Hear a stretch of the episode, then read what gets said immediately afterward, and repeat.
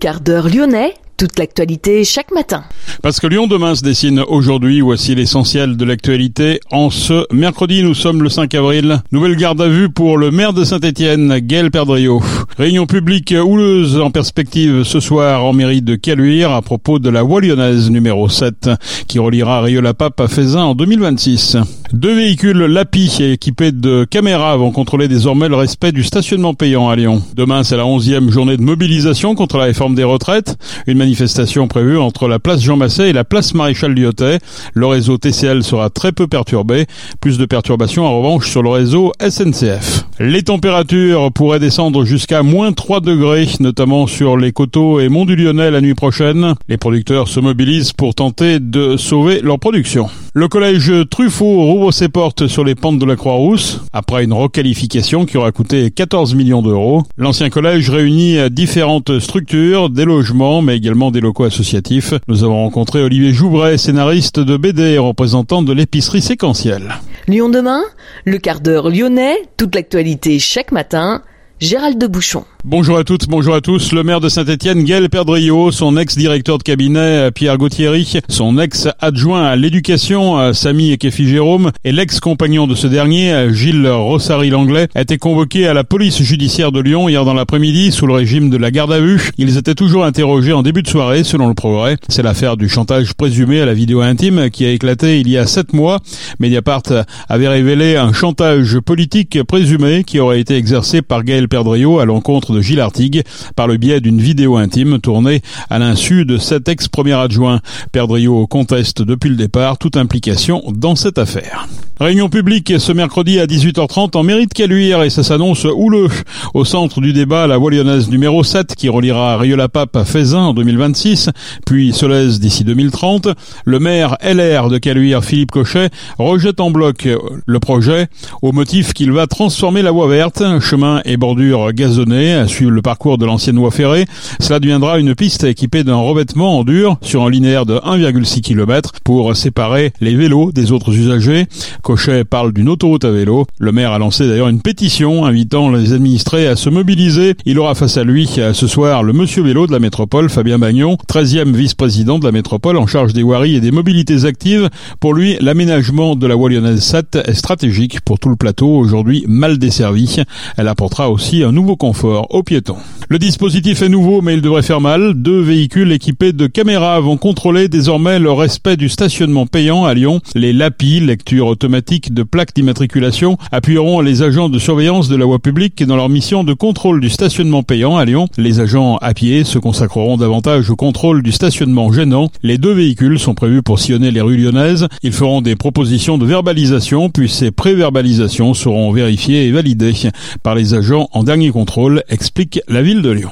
Lyon demain, un site internet, du son, de l'image, un média complet pour les Lyonnais qui font avancer la ville. Non à la retraite pour les morts, le rassemblement des agents de la dette, la direction départementale de l'emploi, du travail et des solidarités hier à Villeurbanne a réuni une petite centaine de personnes, des agents de l'inspection du travail, des représentants du BTP, de la petite enfance ou du nettoyage. Ils ont pris la parole pour exprimer les raisons de leur combat contre la réforme des retraites. Il a beaucoup été question de pénibilité, d'invalidité et même de décès dû au travail.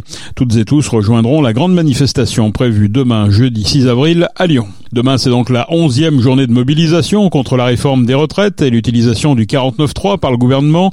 Le cortège partira de la place Jean Massé pour rejoindre la place Maréchal Lyotet. Un appel est lancé pour une nouvelle manifestation sauvage suite à la manifestation déclarée. Le réseau TCL sera très peu perturbé demain. Les métros et les funiculaires circuleront normalement. Concernant les tramways, le T2 circulera toutes les 7 minutes, une fréquence de 9 minutes pour T3, 7 à 10 minutes pour T4. Les lignes T1, T5, T6 et T7 fonctionneront normalement. En ce qui concerne les bus, la ligne S1 ne fonctionnera pas. Le C11, le 14 et le 86 auront une fréquence allégée.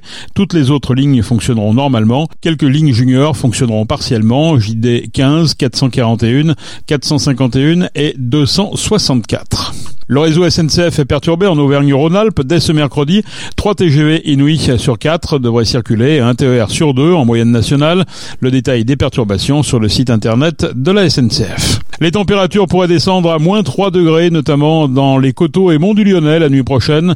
Et ce, dès 3 heures du matin, gros danger pour les cultures, pour protéger les bourgeons d'arbres fruitiers, cerisiers, abricotiers, pêchers et autres pommiers. Les professionnels disposent de plusieurs armes, installation de mini-poêles alimentés avec du bois ou l'aspersion sur frondaison. En se transformant en glace, l'eau forme des boules de glace qui protègent la plante. Début avril 2021, un coup de froid avait décimé les récoltes. Certains exploitants avaient vu plus de 70% de leur production détruite. Lyon demain découverte. Le collège Truffaut, situé sur les pentes de la Croix-Rousse, a fait peau neuve et ce n'est d'ailleurs plus un collège.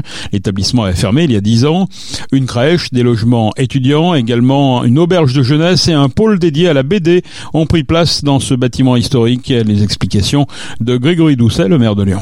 C'était un collège, il était, il était dédié forcément euh, à la jeunesse. Il, il reste quand même en grande partie dédié à la jeunesse, ce lieu, puisque euh, on y trouve une auberge de jeunesse, euh, des salles associatives, des salles plurielles, qui vont être très largement dédié à des activités euh, associatives euh, elles-mêmes tournées vers la jeunesse. On, y verra aussi s'installer une crèche. C'est un lieu aussi de culture. Alors pas uniquement tourné vers la jeunesse, mais en tout cas euh, c'est un lieu qui va accueillir Lyon BD et l'épicerie séquentielle, deux acteurs clés du monde de la BD lyonnaise, qui je crois attirera aussi pas mal les jeunes, puisque ce sera grâce à l'installation des ateliers graphiques l'occasion pour beaucoup de venir à la rencontre eh des auteurs et des autrices de, de bandes dessinées. Donc un lieu qui était historique dédié à la jeunesse, qu'il le reste quand même très largement. J'ai oublié de citer aussi bien sûr le logement étudiant, puisqu'on a, plusieurs dizaines de logements là qui, vont être très prochainement ouverts.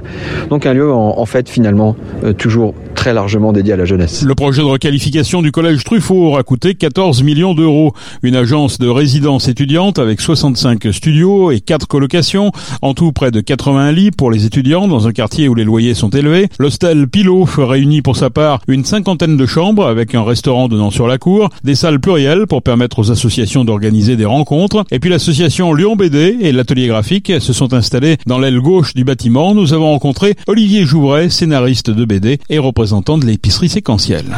Alors l'épicerie séquentielle, c'est une association qui doit permettre aux, artistes locaux de se connaître, de partager euh, des compétences, de se rencontrer, de boire une bière ensemble, de, et puis de monter des projets collectifs tous ensemble, notamment euh, celui qu'on a créé en 2015, qui s'appelle Les rues de Lyon et qui est un, une revue mensuelle qui propose des récits complets en bande dessinée sur l'histoire lyonnaise, donc des personnages, des anecdotes, toutes sortes de choses comme ça. Qui anime cette épicerie séquentielle? Eh on est actuellement 63 dans l'association, 63 artistes lyonnais, et c'est tous ensemble qu'on anime euh, ce, cette association, cette structure. C'est un, principe de fonctionnement à l'horizontale. Il n'y a pas de chef, il n'y a pas de patron, c'est tout le monde qui décide en même temps, ce qui fait que ça nous oblige à, à travailler euh, en bonne entente euh, en solidarité. Et puis on travaille aussi euh, collectivement à euh, organiser régulièrement des sessions de, de, partage de compétences, de formation entre nous, pour se dire que le milieu de la bande dessinée exige généralement que pour être auteur de bande dessinée, il faut avoir un second métier. Et eh bien nous, on dit que le second métier, ça sera encore de la bande dessinée, mais avec d'autres d'autres secteurs, avec une autre manière de fonctionner.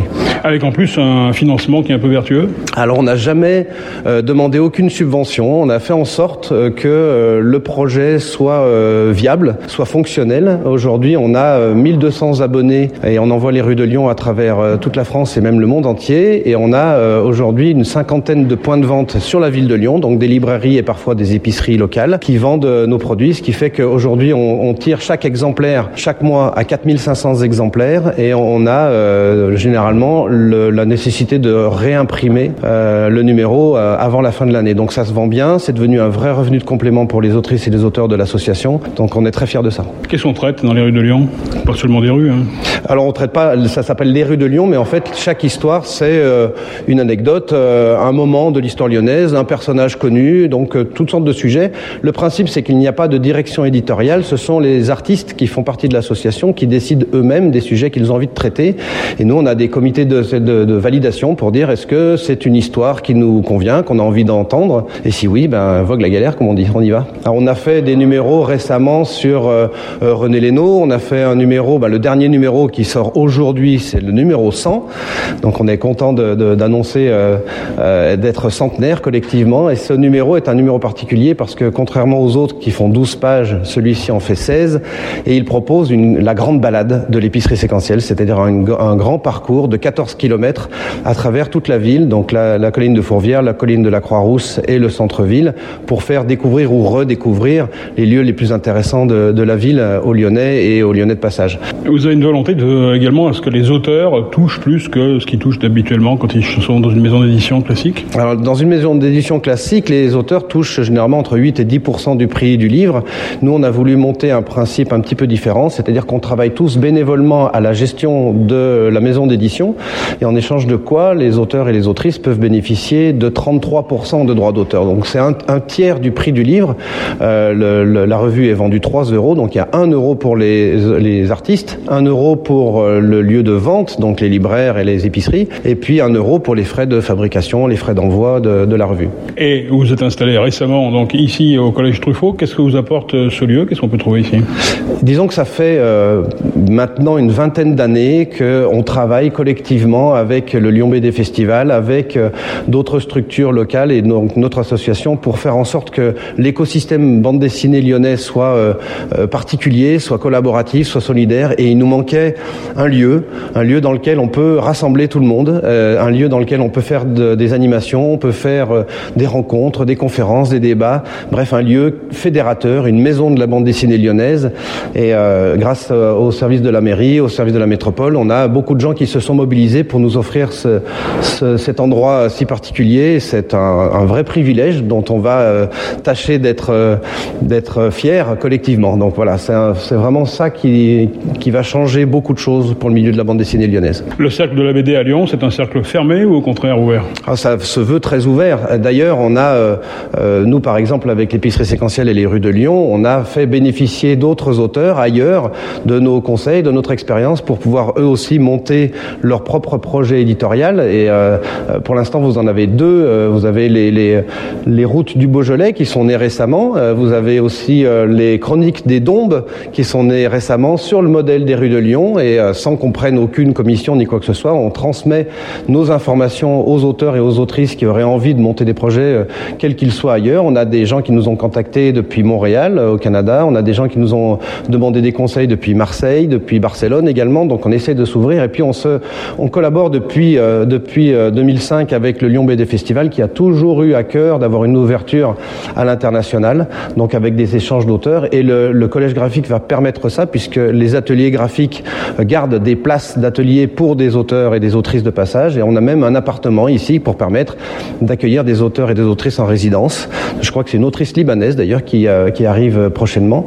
Donc oui, le but c'est forcément dans le milieu culturel, si on n'a pas d'ouverture euh, un peu plus large que notre petite localité, ça serait un peu dommage. Si on n'est ni auteur ni euh, dessinateur, on peut quand même venir avec une idée alors on a des, gens qui ne sont ni dessinateurs ni euh, scénaristes professionnels, mais qui ont envie de se lancer dans le métier et qui nous rejoignent euh, en tant que scénaristes, parce que évidemment on ne devient pas dessinateur ou dessinatrice du jour au lendemain.